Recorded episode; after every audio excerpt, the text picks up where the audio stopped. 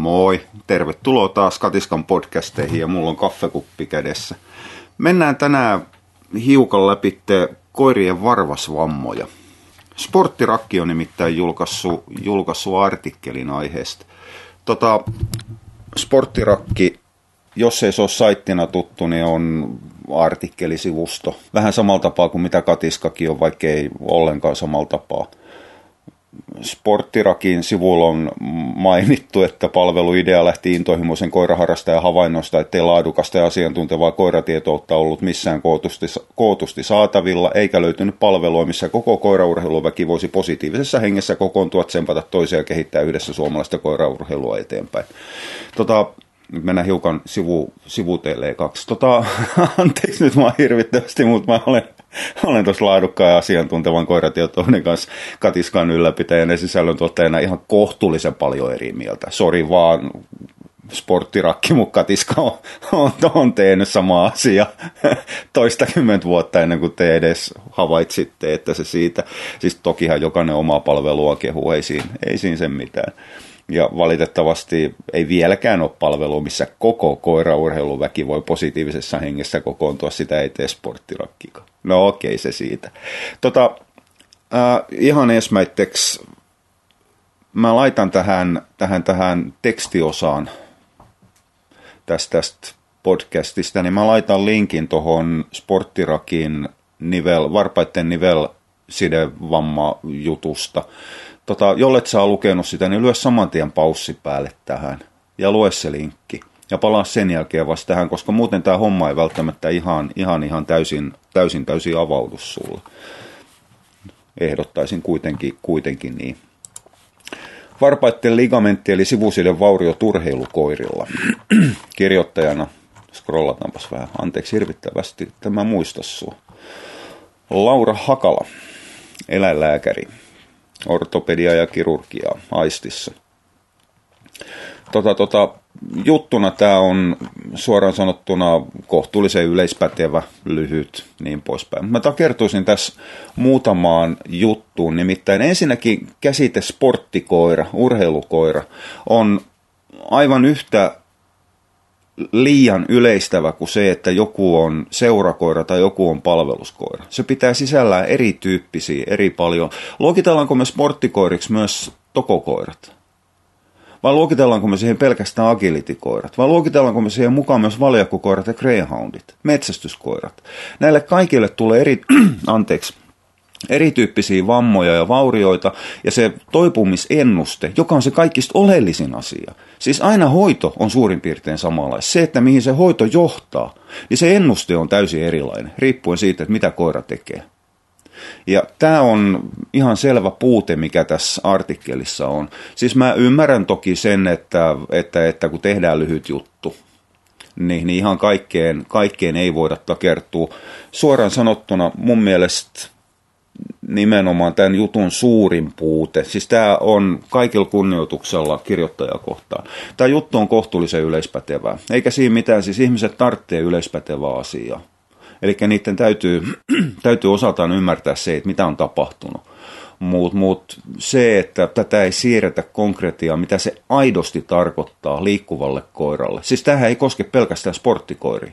Jos koira juoksee siviilissään jatkuvasti lujaa paljon, juoksee pitkin mettiä, juoksee peltoja, niin se, että jos silloin varvas paskana, vaikuttaa sen kroppaan aivan samalla tapaa, jos se koira tekee, tekee, tekee äh, tuommoista tavoitteellista aktiivista urheilutyötä.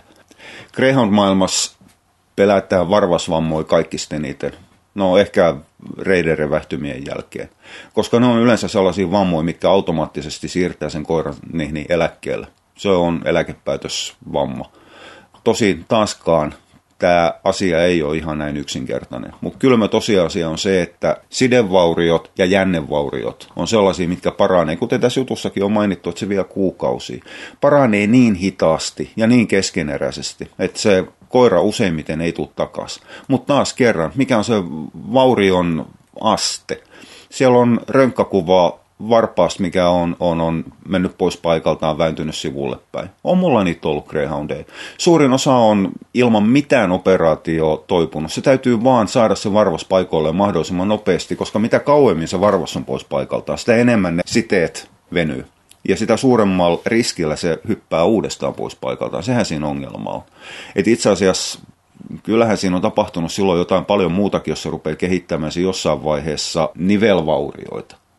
En nyt välttämättä mene suosittamaan, että nyt nyppäskää se itse paikalleen, mutta kyllä sen saa itse vedetty paikalleen. Hiukan täytyy tietysti tietää hiukan mitä tekee. Et lähtökohta varmaan on, on, on se, että menkää eläinlääkärille. Ongelmaksi vaan tulee sitten taas tämä hoitoon pääsyaika jos mettässä on illalla varvas mennyt pois paikalta, astuttu kiven kannon päälle, mikä tahansa, mikä on sen vääntänyt. Itse asiassa agilityradalla esimerkiksi se, että tehdään nopea käännös alusta antaa alta pois. Lainausta, ei kun siis anteeksi sulkumerkki alkaa. Ihan oikeasti agi-ihmiset, teidän täytyy ruveta kiinnittämään huomioon siihen, mikä se alusta on.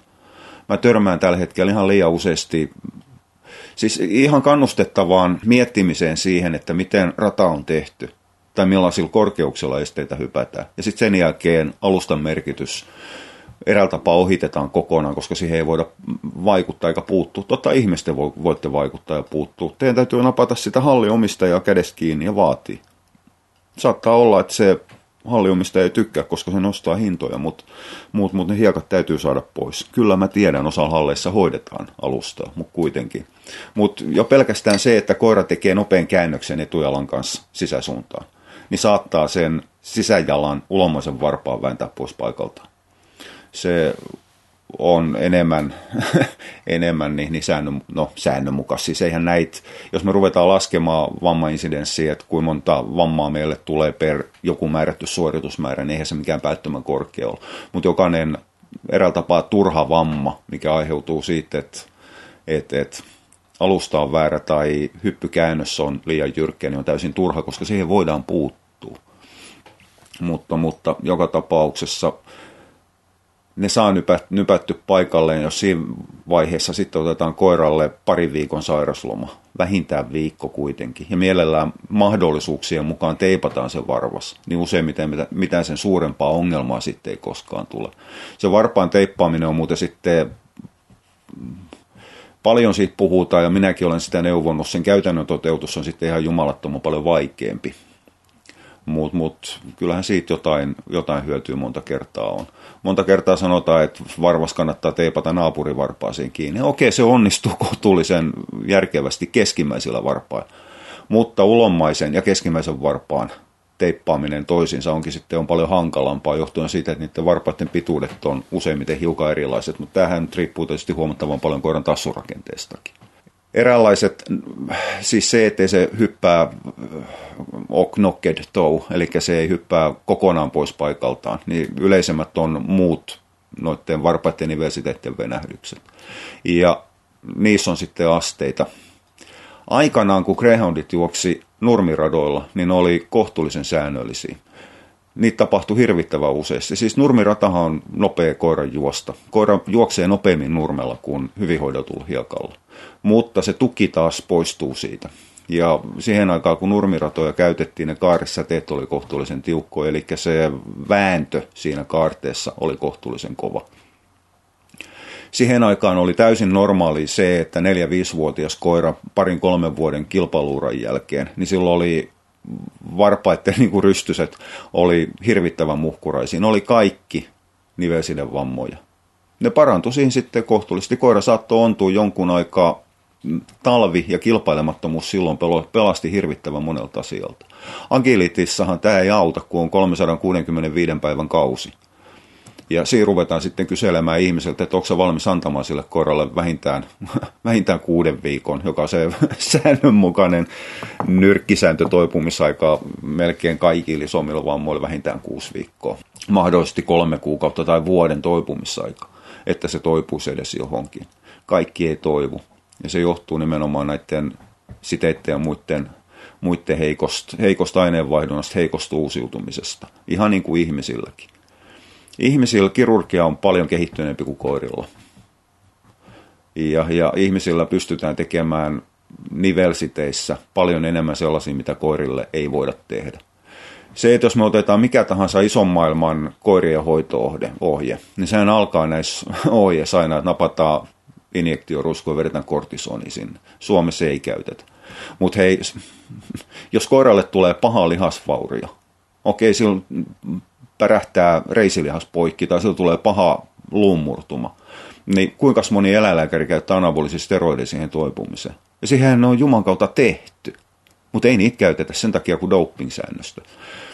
Ja, ja tässä on se typeryys, mikä esimerkiksi Kenneliiton doping-säännössä taitaa olla edelleenkin eli-ikäinen kilpailukielto. Vaikka sitä käytettäisiin lääkitystä siihen, mihin se on tehty, eli nimenomaan nopeuttamaan lihaksiston paranemista, nopeuttamaan luuston paranemista ja nopeuttamaan sen menetetyn lihasmassan takaisin saantiin, niin ei onnistu. Sama juttu tulee näiden, näiden vammojen hoidossa. Se, että on kortisonin järkevä hoitotapa jossain varpaan nivelsiteissä, niin on toinen juttu siitä saattaa olla enemmän ongelmia kuin, kuin, kuin hyötyä.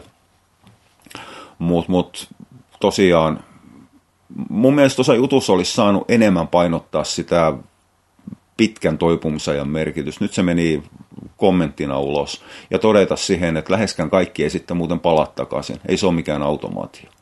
Jos se on mennyt niin pahasti rikki, että, että, että se vaatii sen puolen vuoden toipumisajan, niin kyllä sen kohtuullisen kevyt liikunta saa olla, ettei se uusiudu. Ja sen jälkeen, kun se uusiutuu toisen kerran, niin sen jälkeen se ei enää parannekaan. Se koira on pois sitten siitä duunista. Eli suhtautukaa näihin ihan jumalattomalla varauksella. Mutta edelleenkään, kuten sanottu, Greyhoundilla järjestään aikanaan kaikilla oli nivelsiden vammat, jotka oli, oli para, parantunut, toipunut. Ei se heikentänyt niiden koirien menoa ja tekemistä. Varvasamputaatio on sitten toinen tapa hoitaa niitä. Ja aina silloin täällä varmas amputaatio ihan aidosti on parempi vaihtoehto kuin ruveta odottamaan, että se sit siitä itsestään toipuu. Tai se, että ruvetaan operoimaan niitä, niitä, niitä nivelsiteitä varpaissa. Varmasti ortopedeilla on parempi tietotaito, osaaminen ja kokemus tässä asiassa kuin mulla. Mutta minä en ole törmännyt eläessäni yhteenkään koiraa, jolla on varpaita operoitu ja jotka on kyennyt täyspainoiseen kovaan työhön painosanalla kovaan työhön. On se sitten valjakkokoira tai greyhoundi. Ja mulla on oma epäilykseni, että niinkö onnistuu edes agilitissakaan. Eli taas kerran, kun eläinlääkärit puhuu siitä, että mikä on toipumisennuste, ne niputtaa, ihan niin kuin tässäkin jutussa, kaikki työkoirat, sporttikoirat, urheilukoirat aivan samaan. Osaltaan sen takia, että niillä ei aina välttämättä löydy sitä tietotaitoa. Meillä omat lääkärit on kohtuullisen kartalla jo siitä, että mitä meidän vaatimukset on. Ja kyllähän meillä on ollut vammoja, missä on todettu, että no okei, että jos tämä olisi toisen tyyppinen koira toisen näköisessä työssä, niin toipumisen nosti olisi ihan jumalattoman hyvä. Mutta kun tämä on greyhoundi, niin ei ole. Ja tämä on semmoinen asia, mikä kannattaa myös peilata kaikkeen mun sanomisiin. Eli mulla on omista lähtökohdistani johtuen paljon negatiivisempi, pessimistisempi suhtautuminen asioihin. Esimerkiksi kasvuruston murtuma. Lähes kaikissa roduissa siitä on kohtuullisen hyviä kokemuksia pennut paranee siitä ja kaikki on ihan jumalattoman hienosti. Tota ei Greyhoundissa. Greyhoundin kasvunopeudella siinä vaiheessa, kun pahimmassa kasvujessa olevalla pennulla menee kasvurusto, ei se toivu siitä. Ne on yhden käden sormis laskettavissa ja yksikään niistä ei ole koskaan kyennyt tekemään sitten sen jälkeen harrastuksessa täyttä suoritusta. Ja suoraan sanottuna, mitä mä olen niiden liikkumista niin ei se kehuttava ole se niiden siviilielämäkään. Eli tässä tulee taas se, että jos sä kysyt Sakemanin omistajalta kasvuruston murtuman ennusteista, niin vaikka se oli sipoharrastaja, niin se on peukalo pystyssä sanoa, että ihan, ihan hyvät, hyvät ennusteet ja pystyy tekemään ihan täysin sitä työtään. Mutta hei, ipokoira ihan oikeasti ei tee raskastyötä. Ei se pitkä liike ole, ole, ole mitenkään sillä tapaa kauhean kova. Tämä on semmoinen säännönmukainen järkytys suojeluihmisten kanssa. Ne ei tykkää ajatuksesta, että mennään sanomaan, että itse asiassa ei se sun koiras niin hirvittävää kovaa työtä tee, ja jos sä laitat sen niskalihakset selkälihakset kuntoon, niin siinähän se on. Sinnehän se rasitus tulee, ja se, sitäkin pystyttäisiin vähentämään hiukan erilaisella maalimiestyöskentelyllä, mutta okei, harrastukset on vaatimuksiltaan erilaisia. Sen sijaan Greyhoundeissa, missä mennään maksimaalisella nopeudella, niin ei siitä, ei siitä hyvää seuraa se luu kasvaa liian paljon, että siitä saataisiin sama. Ja sitten siinä tulee jalkojen pituuden ero. Viiden millin jalkojen ero tai sentin jalkojen pituuden ero aiheuttaa sen, että se koira ei ole koskaan puhdas. Ei se pysty käyttämään voimaa taakseen. Eli taas kerran niin, niin näistä täytyy aina kyetä erottamaan se, että mihin se koira on menossa. Ei ole olemassa mitään yhteistä ja yleistä ylätason käsitystä siitä, mikä on urheilukoira, sporttikoira. Ei sellaista ole. Ne täytyy aina mennä keissi kerrallaan. Ja, ja se on näiden juttujen ongelma. En mä syyllistä siitä kirjoittajaa, mä itse teen sitä ihan samaa, koska se on teknisesti, kirjoitusteknisesti aivan älyttömän hankalaa ruveta laittamaan sinne disclaimeriin, että okei, tämä asia on näin, jos koira on tämä. Asia muuttuu, jos rotu on tämä. Ja asia muuttuu, jos ruvetaan tekemään tätä. Ole sinä koira hiljaa siellä. Se on sitten jo puhuttu yhtään mitään. Niin, mihin mä jäin? Varpaiden amputaatio se on itse asiassa useimmiten se helpoimman vaivan tie. Koira toipuu amputaatiosta, siitä leikkaushaavasta kahdessa viikkoa kuukaudessa käyttää sitä ihan täyspainoisesti sitä jalkaas. Jos vaihtoehtona on siihen, että koira ontuu arkoille, arkoille ja pelätään, että se menee uudestaan vuoden verran, niin onhan silloin se amputaatio parempi, mutta ei tämä ole näin yksinkertainen asia. Riippuu tietysti huomattavan paljon myös taas kerran se, että mikä varvas on mennyt. Ulkoiset varpaat on paljon helpompi. Kyllä se muuttaa sitä tassun käyttöä, mutta entäs sitten se koira oppii käyttämään sitä tassua ihan täyspainoisesti. Edelleenkin, jos maksimaalista voimaa ja nopeutta käyttävät koirat kykenee juoksemaan niin, että ne ei hajoa uudestaan ja niiden kroppa pysyy balanssissa siitä, että sieltä on viety varvas, niin mä hiukan ihmettelen, että minkä takia siihen ei kykenisi sitten lievempää työtä tekevät. Mutta tässä tulee taas se Sisemmäinen varvas on aina parempi vaihtoehto kuin ulomainen varvas. Jos ulomainen varvas lähtee, niin se lisää, lisää sitä rasitusta, painoa ja vääntöä siihen keskimmäisiin varpaisiin, jotka ei ole niin kuin eräällä tapaa funktionaalisesti tehty siihen hommaan. Keskimmäisten varpaiden amputaatio on aina huonompi, koska se sitten taas omalla tavallaan levittää sitä varvasta, eli tassua, eli päästää ulompiin varpaan liikkumaan hiukan sisälle päin. Ja siellä tulee silloin tämä tyngän jättäminen, niin, niin tulee niissä sisimmisvarpaissa vastaan. Se tynkä on aina riski silloin, kun koira käyttää. Eläinlääkärit mielellään sanoo, että se tynkä on parempi vaihtoehto, mutta mä väitän edelleen, että se johtuu siitä, että suurin osa eläinlääkäristä ei tee töitä niiden koirien kanssa. Eli ne itse asiassa ihan oikeasti ei tiedä, mistä ne puhuu. Tämä on vähän sama juttu kuin ripulihoito jatkuva syöttämisellä. Antakaa keitettyä kanaa, seitä ja riisiä koko ajan, kun koiralla on paha ripuli. Kyllä se on järkevää, jos se ripuli pitkittyy, mutta silloin se ripulille itsessään tarvitsisi tehdä jotain. Mutta hei, akuutisripulissa. Mä oon kysynyt monta kertaa eläinlääkäriltä, mitkä on suositellut tätä, että ootko sä siivonnut niitä jälkiä. Paljon helpommalla päästään, kun se koira on edelleenkin sen päivän syömättä. Se on ihan se ja sama, se, vaikka se tutkimuksissa muuttaa sitä suoliston nukkaa ja pintaa, niin se on nopeasti korjautuva, saman tien korjautuva, se ei ole mikään ongelma. Pitkittyneet ripulit on asia erikseen. Ja itse asiassa pitkittyneet ripuleissa se varmasti pitää paikkaansa, mutta ei sitä saa siirtää akutteihin ripuleihin. Eli pointti on edelleenkin siinä, että, että, että ne eläinlääkärit, mitkä neuvoo näitä, ei siivoo niitä jälkiä, mitä se jatkuva pieni syöttäminen aiheuttaa ripulikoiralle. Sitä paskaa on Jumman kautta joka puolella. Siinä on moppi ahkerassa käytössä. Eli taas kerran täytyy laittaa vaakakuppiin hyödyt ja haitat. Ja jos ei tiedä, mitä siitä neuvossa seuraa, niin se neuvo on silloin vaan puolittainen. Sama juttu näiden tynkien kanssa. Jos eläinlääkäri ei ole eläessään tehnyt raskasta rasittavaa työtä liikkuvan koiran kanssa, niin mihin se perustuu tämä väite siihen, että tynkä on hyvä? Ei yhtään mihinkään. Okei, me kaikki tiedetään, että kokemusperäinen tieto on huomattavaa epäluotettavaa.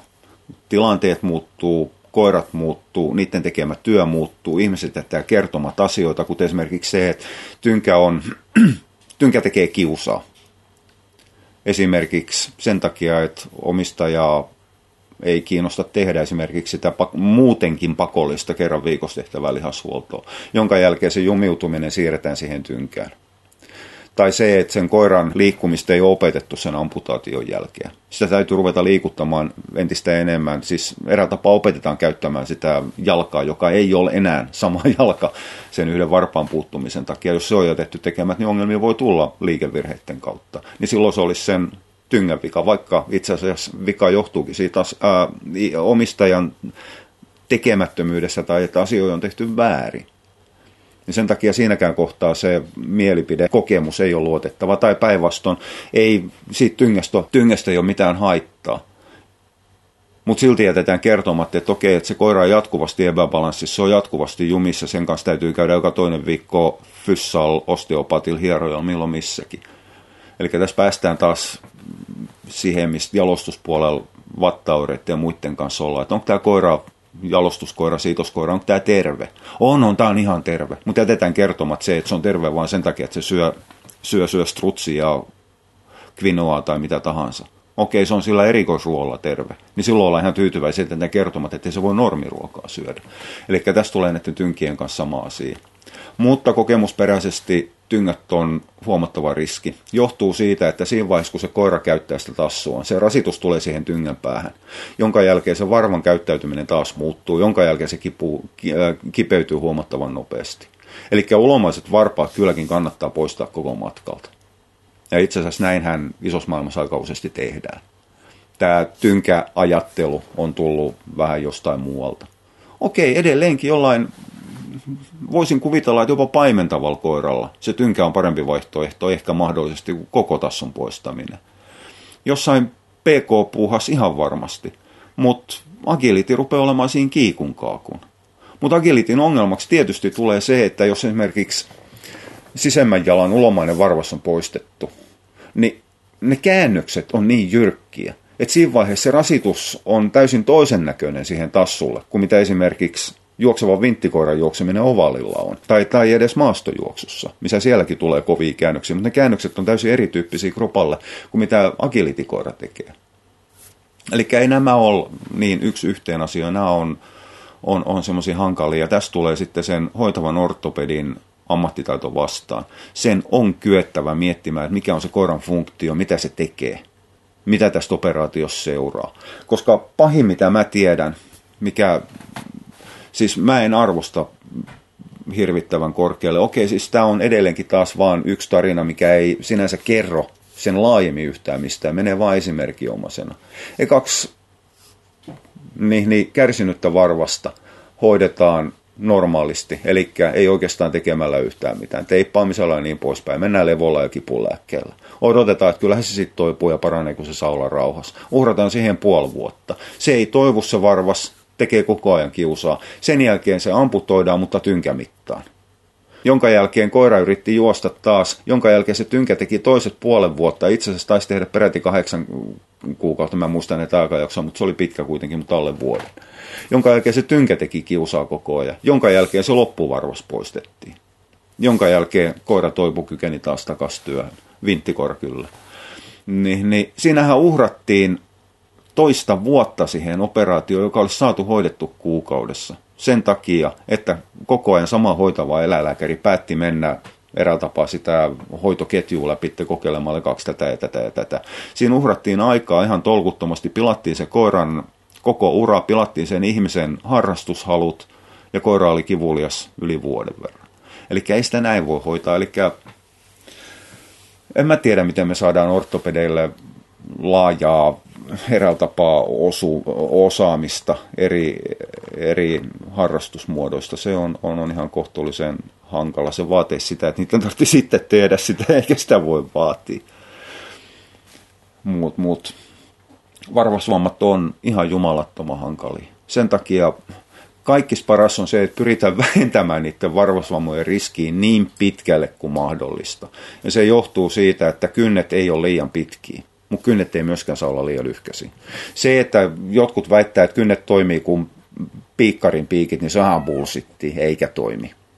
Mutta kynnet antaa määrättyä tukea siihen varpaan, sen takia semmoiset täysin nysät kynnet ei ole hyvä. Edelleenkin se, että vanha sääntö, että kun koira seisoo lattialla, niin sä voit vetää sieltä anelosen kynsien alta, niin on ihan ok kynsien mitta. Ja vielä niin, että ulomat varpaat on hiukan lyhkäisemmät. Varpaat, ei nyt niitä ruveta lyhentämään. Mutta ulomat kynnet on hiukan lyhkäisemmät kuin keskimmäiset. Niin, niin sillä saadaan hiukan koiran puolelta vähennetty sitä riskiä. Toinen on se, että se koira täytyy olla, siis jo pelkästään varpaidenkin takia, mutta se koiran täytyy olla balanssissa. Se koira ei saa olla vino, kun se rupeaa tekemään töitä. Sen kroppa täytyy olla kunnossa. Tokihan se, että se on vino, niin vaikuttaa enemmän lihaksistopuoleen, saattaa vaikuttaa isojen rajojen jänteisiin enemmän, mutta se altistaa myös varvasvammoille. Ja sitten toinen on se, mistä mä jo paukutinkin päätä, pitäkää huoli, että se alusta on kunnossa. Ja täällä ei ole mitään tekemistä sen kuvitelman kanssa, että koira on jotenkin ylijalostettu, jos täytyy pitää huolen siitä, että se alusta on kunnossa. Se voi silti mennä edelleenkin mettillä ja mannuilla ja pelloilla.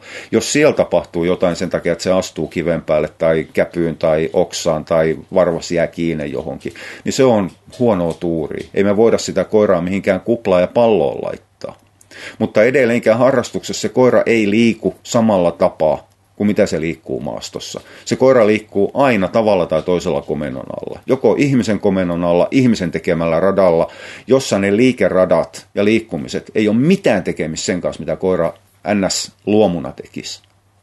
Tai sitten se koira pakotetaan menemään viettiskautta, kuten esimerkiksi paimentavilla tai, tai niin vinttikoirilla. Se koira liikkuu aina harrastuksessa siinä työssään poikkeuksellisesti suhteessa siihen, mitä se luomuna liikkuisi. Tämä on asia, mikä on muistettava. Ja meillä ei ole mitään tekosyytä sille, että turvallisuus etetään hoitamatta. Greyhoundissa tällä hetkellä pitäisi aiheessa keskustella enemmän. Tämä on ilkeä ja mä en jaksaisi jutella siinä. Mun Greyhoundissa loukkaantumiset on lähtenyt liikkeelle ja se johtuu ihan siitä, että että, että siinä vaiheessa, kun raha vähenee, harrastajamäärät vähenee, niin siinä vaiheessa ruvetaan tinkaamaan siitä, mitä pitäisi tehdä. Ja se on täysin väärä lähestymistapa. Ja se on ruvennut maksamaan koirakannassa. Mutta okei, siis se on varmaan hyvä politiikkaa, että kun harrastajia on vähän, niin rikotaan niidenkin lopukkoirat. No, ei se kuulu tähän, tähän aiheeseen, se on lajin sisäinen ongelma. Mutta mut, agility ei voi puolustella tai siis olla piittaamatta – turvallisuusaiheista, vaan sen takia, että niillä on niin jumalaton harrastajapotentiaali takana.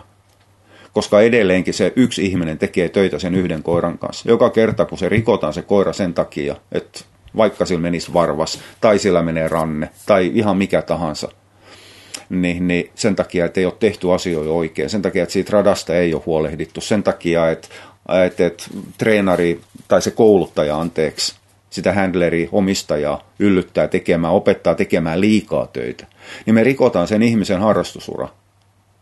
Edelleenkään ihmiset ei pysty pitämään määrättömiä määriä koiria. Jos me rikotaan agility-puolellakin niin, niin koira kaksivuotiaana, niin okei, se voi ottaa toisen koiran. Mutta se on sen jälkeen seuraava 10-12 vuotta, se on eräältä tapaa joutokoira, jonka kanssa ihminen ei pysty harrastamaan. Ja on ihan turhaa Jeesustella sanoa, että ei me voida pakottaa koiria töihin. Kyllä me voidaan, me tehdään sitä koko aika. Kyllä me tehdään sitä ihmisten halun takia. Eikä siinä ole mitään pahaa. Koirat on tehnyt koko pahuksen kehityshistoriassa ajan sen jälkeen, kun ne tuli ihmisten kanssa samaan luola asumaan. Ne on tehnyt töitä ja tekemisiä sen mukaan, mitä ihminen on halunnut. Siihen ne on luotu. Jos on eläinoikeusihminen ja haluaa vapauttaa koirat ihmisen ikestä niin ihan vapaasti. Mä en tähän moraaliseettisen keskusteluun lähde mukaan ollenkaan. Mutta lajien sisällä täytyy muistaa se, että, että jokainen rikkinäinen koira on pois siitä harrastuksesta ja siinä vaiheessa hyvin äkkiä on yksi harrastajakin pois siitä lajista. Ja niin kauan kuin vingutaan sitä, että talkoon väkeä ei ole tarpeeksi, niin älkää vähentäkö välinpitämättömyydellä turvallisuuskysymyksiin niin, niin sitä harrastajamäärää. Mutta summa summarum, varvasvammat on ihan jumalattoman paskamaisia. Ne paranee hitaasti ja niissä on, on, on kehno, kehno ennusta. Oh, ja tämä oli tämmöinen aihe tällä kertaa. Tota, kommentoikaa Katiskan ryhmään tai hetkinen, voiko sporttirakkiin kommentoida naamakirjan kautta. Hei, ihan oikeasti sporttirakki, pistäkää kommentoinnit käyttöön saittitasollekin saatte keskustelua ja liikennettä sitä kautta, paitsi jos te ette halua keskustelua, niin sitten sitä ei, ei, ei kannata tehdä. Oja, mutta hei, palataan toisissa mietteissä, toisissa aiheissa myöhemmin sitten Katiskan podcastien palaa. Kiitti, palaa, pariin. Mutta hei, kiitti kun jaksot tähän asti. Moi moi.